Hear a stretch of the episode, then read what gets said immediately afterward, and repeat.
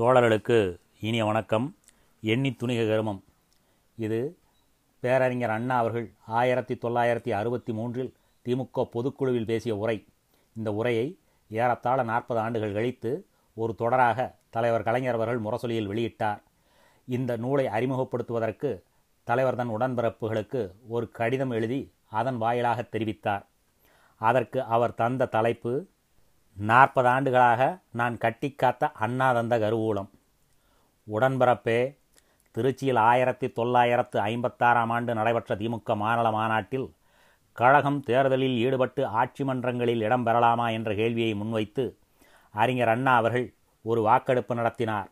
தேர்தலில் ஈடுபடலாம் என்பதற்கு மாநாட்டில் கூடியிருந்தோரின் முக்கால் பகுதியினர் வாக்குகள் கிடைத்த காரணத்தால் ஆயிரத்தி தொள்ளாயிரத்து ஐம்பத்தேழாம் ஆண்டு நடைபெற்ற இரண்டாவது பொதுத் தேர்தலில் திமுக களம் புகுந்தது.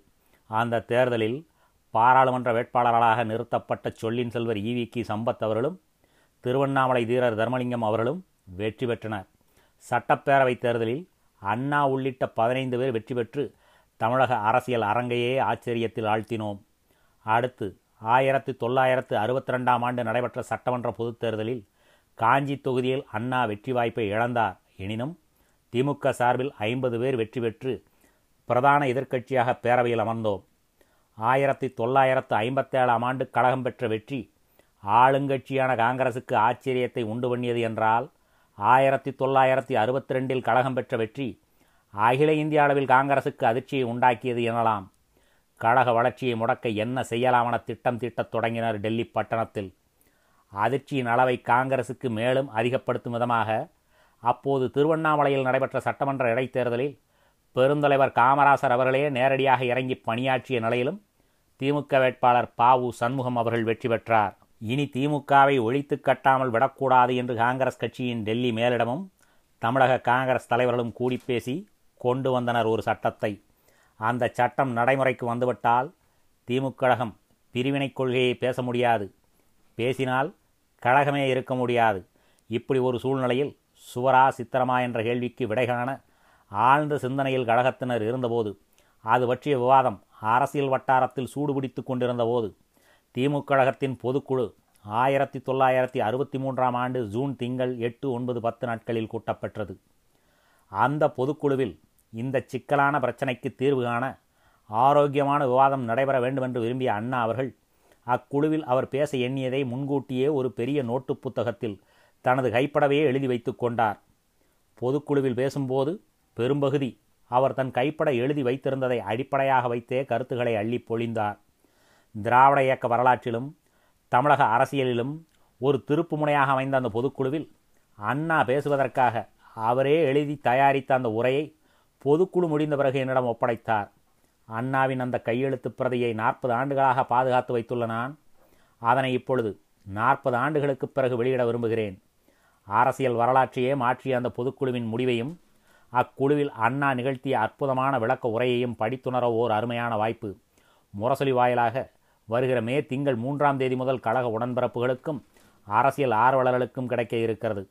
அந்த பொதுக்குழுவில் அண்ணா ஆட்சிய உரையில் குறிப்பிட்டிருப்பது போல பொதுக்குழு உறுப்பினர்கள் நீண்ட நேரம் விவாதித்து அண்ணாவின் வேண்டுகோளுக்கிணங்க மனம் விட்டு பேசி அண்ணாவின் கருத்துப்படி திமுக கழக சட்டத்திட்ட புத்தகத்தில் இன்றளவும் இடம்பெற்றுள்ள குறிக்கோளும் கோட்பாடும். குறிக்கோள்.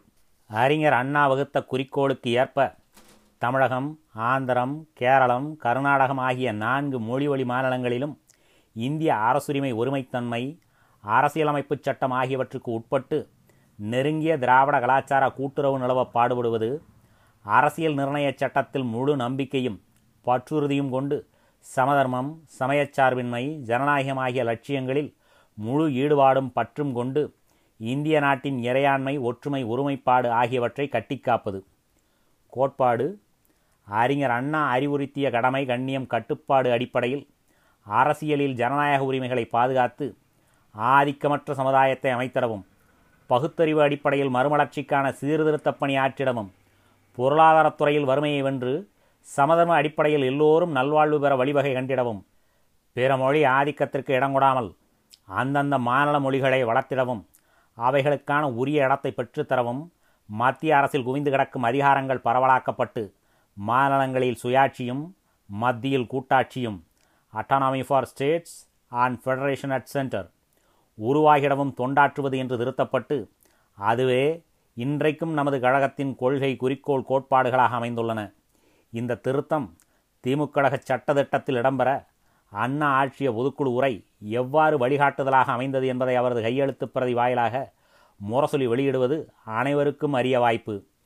கழகத்தின் கடந்த கால வரலாற்றையும் நாம் கடந்து வந்த பாதையையும் அந்த கரடுமுரடான பாதையில் நமது கரம் பிடித்து நமது அண்ணா அவர்கள் எப்படி நம்மை அழைத்து வந்துள்ளார் என்பதையும் உன் போன்றோருக்கு விளக்கிடவே அண்ணா என் கையில் ஒப்படைத்துச் சென்ற அந்த கருவூலத்தை மே மூன்று முதல் வெளியிடுகிறேன்.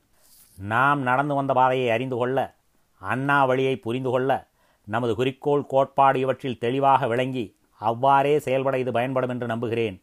அன்புள்ள கலைஞர் ஒன்று ஐந்து ரெண்டாயிரத்தி மூன்று. குறிப்பு. அண்ணா எழுதி தந்த உரையடங்கிய அந்த நோட்டு புத்தகத்தின் தலைப்பு எண்ணி துணிக கருமம் என்பதாகும். அதனால்தான் இத்தொடருக்கு அவர் கையெழுத்தையே தலைப்பாகச் சூட்டியுள்ளேன். பதிப்பு வரலாறு. உடன்பரப்பே எதிர்ப்படும் நண்பர்களோ உடன்பரப்புகளோ எவராயினும் கேட்கின்றனர். எப்படி எண்ணி துணிக கருமம் என்ற தலைப்பில் அண்ணா அவர்களே தன் கைப்பட எழுதிய அந்த நோட்டு புத்தகத்தை நாற்பது ஆண்டுகள் பாதுகாத்து வந்தீர்கள் என்று. தமிழில் மட்டுமல்ல ஆங்கிலத்திலும் அதே கருத்தை அவர் கைப்பட ஒரு நோட்டு புத்தகத்தில் எழுதியிருந்தார். அதை என் அன்பு கண்மணியும் அண்ணாவின் இதயத்தில் சிறந்த இடம் பெற்றவருமான தம்பி முரசொலி மாறனிடம் கொடுத்து வைத்திருந்தார். அதில் சில பக்கங்களை அவர் வீட்டில் கரையான் நுகரத் தொடங்கிய காரணத்தால் அந்த கையெழுத்து பிரதியை முரசொலி மாறன் முரசொலி அலுவலகத்தில் பத்திரப்படுத்தியிருந்தார். ஆயிரத்தி தொள்ளாயிரத்து தொன்னூற்றோராம் ஆண்டு ஆளுநர் ஆட்சியில் மாற்றுக் கட்சி குண்டர்கள் முரசொலி அலுவலகத்தை தீக்கிரையாக்கிய போது முரசொலி ஃபைல்கள் புத்தகங்களுடன் அண்ணாவின் அந்த ஆங்கில கையெழுத்து பிரதியும் சாம்பலாக்கப்பட்டுவிட்டது. அனைத்து ஆபத்துகளையும் தாண்டி என்னிடம் பத்திரமாக பாதுகாக்கப்பட்டதுதான் அண்ணா எழுதிய முன்னூற்றோரு பக்கங்கள் கொண்ட இந்த கையெழுத்து பிரதி நோட்டு புத்தகம். எண்ணி துணிக கருமம் என்பதாகும். இது திமுக கழகத்தின் பலம் பலவீனம் இரண்டையும் ஒளிவு மறைவின்றி அண்ணா அவர்களால் படம் பிடித்து காட்டப்படும் நேர்மையான விமர்சனம் என்றே எடுத்துக்கொள்ளலாம் தன் வலிமையும் மாற்றார் வலிமையும் களம் புகுமுன் கணக்கிடப்படல் வேண்டும் என்ற கருத்துக்கு உரம் சேர்க்கும் அறிவுரை பெட்டகமே அண்ணாவின் இந்த கையெழுத்து ஏடு.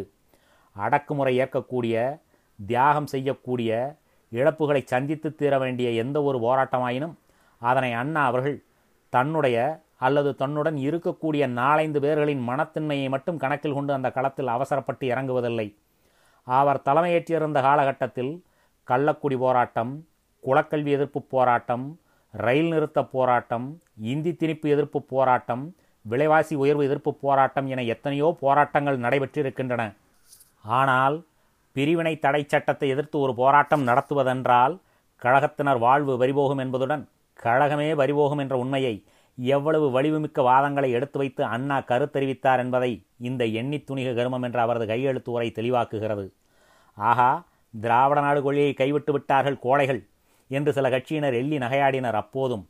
காங்கிரஸ் கட்சியின் சார்பில் அமைச்சராக இருந்த பெரியவர் பக்தவச்சலம் அவர்கள் பிரிவினை கோரிக்கையை திமுக கைவிட்டுவிட்டு இந்திய ஒருமைப்பாட்டில் நம்பிக்கை கொண்டு நாட்டின் ஒற்றுமைக்கும் பாதுகாப்புக்கும் ஒத்துழைப்பு தர முன்வந்தமைக்காக பாராட்டு தெரிவிப்பதாக அறிவித்தார். அவரையும் மீறி அவரது காங்கிரஸ் கட்சியினர் மற்றும் மாற்று முகாமில் இருந்தோர் திமுக எடுத்த முடிவு குறித்து பழித்தும் விழித்தும் பேசாமல் இல்லை. அவர்களின் நோக்கம் என்ன என்பதை அறிந்திருந்த அண்ணா அவர்கள் அதையும் இந்த கையெழுத்து கருவூலத்தில் ஆங்காங்கு சுட்டிக்காட்ட தவறவில்லை. இந்த கருவூலத்தை இவ்வளவு நாள் வெளியிடாமல் இருந்த காரணம் என்ன? எப்படி இத்தனை நாள் பத்திரப்படுத்தினாய்? இந்த கேள்விகள் நிரம்ப எழத்தான் செய்யும் எழுகின்றன. என்னிடம் பத்திரமாக இருக்கும் வேறு சில விஷயங்கள் எல்லாவற்றையுமே வெளியிட்டுவிட முடியுமா? அவை எத்தனை பேருடைய முகத்தை சுளிக்க வைக்கும் மகத்தை சுருங்க வைக்கும். அதனால்தான் அவற்றை விடுத்து யாருக்கும் இடர் விளைவிக்காத ஒரு அரசியல் வரலாற்று ஏட்டினை அண்ணாவின் கையெழுத்து கொண்டே நாளை மே மூன்றாம் நாள் முதல் முரசொலியில் வெளியிடுகிறேன். இந்த கையெழுத்து பிரதி நோட்டு புத்தகத்தை மத்திய நல்வாழ்வுத்துறை இணையமைச்சர் தம்பி ராஜாவிடம் நேற்றைய தினம் இரவு காட்டினேன். அண்ணாவின் கையெழுத்துகளை ஒரு சேர இத்தனை பக்கங்களை பார்த்ததும் அவர் உணர்ச்சி வசப்பட்டு அந்த எழுத்துக்களை தொட்டு கும்பிட்டதும் கண்களில் ஒற்றிக்கொண்டதும் நினைவில் நிலைத்துவிட்ட நிகழ்ச்சியாகும். நாற்பதாண்டு காலம் கண்போல காத்த இந்த கருவூலத்தை இனியும் வெளியிடாமல் இருப்பதா? எப்போது வெளியிடலாம் என்று என்னை துளைத்து கொண்டிருந்த கேள்விக்கு இதனை வெளியிடுவதற்கான உரிய நேரம் இதுதான் என்று விடை கிடைத்தது. எனவே இப்போது வெளியிடப்படுகிறது. இதனை நமது இயக்க பயணத்தில் எதிர்ப்பட்ட திருப்பு முனையில் எவ்வளவு திறமையுடன் சமாளித்து விபத்தின்றி கழக வாகனத்தை அண்ணா செலுத்தினார் என்பதற்கு இந்த கருவூலமே கண்கண்ட சான்று. இளைய தலைமுறையினருக்கு இப்போதெல்லாம் இது போன்ற விஷயங்களை வரலாற்று உண்மைகளை தெரிந்து கொள்ளும் ஆர்வம் குறைந்து வருவது நான் எண்ணி வருந்துகின்றவற்றில் ஒன்றாகும். இனியாவது கழக உடன்பிறப்புகளும் இளைய தலைமுறையினரும் இழந்துவிட்ட அந்த ஆர்வத்தை ஒதுக்கி வைத்துள்ள அந்த அக்கறையை திரும்பப் பெற்று திராவிட இயக்கத்துக்கு எல்லா வகையிலும் அறிவோளம் சேர்த்திட வாரீர் என அழைக்கிறேன். அன்புள்ள கலைஞர். பதிப்புரை. உடன்பிறப்பே நாற்பது ஆண்டுகளுக்கு முன்பு ஆயிரத்தி தொள்ளாயிரத்தி அறுபத்தி மூன்றில் திராவிட முன்னேற்றக் கழகம் பிரிவினை கோரிக்கையை கைவிட்டதையொட்டி அப்போது நடைபெற்ற கழக பொதுக்குழுவில் பொதுக்குழு உறுப்பினர்கள் மனம் விட்டு விவாதிப்பதற்கென நமது தலைவர் அறிஞர் அண்ணா அவர்கள் எண்ணி துணிக கருமம் என்ற தலைப்பில் அவரது கைப்பட எழுதிய உரையை வெளியிடப் போவதாக அறிவித்திருந்தேன். நம் இதயவேந்தர் அன்று எழுதியதை என் கையில் ஒப்படைத்தார். இன்று இந்த கருத்து கருவூலத்தை உன் கையில் ஒப்படைக்கிறேன். சிந்திக்க செயல்பட. அன்புள்ள கலைஞர் மே இரண்டாயிரத்தி மூன்று. எண்ணி துணிக கருமம்.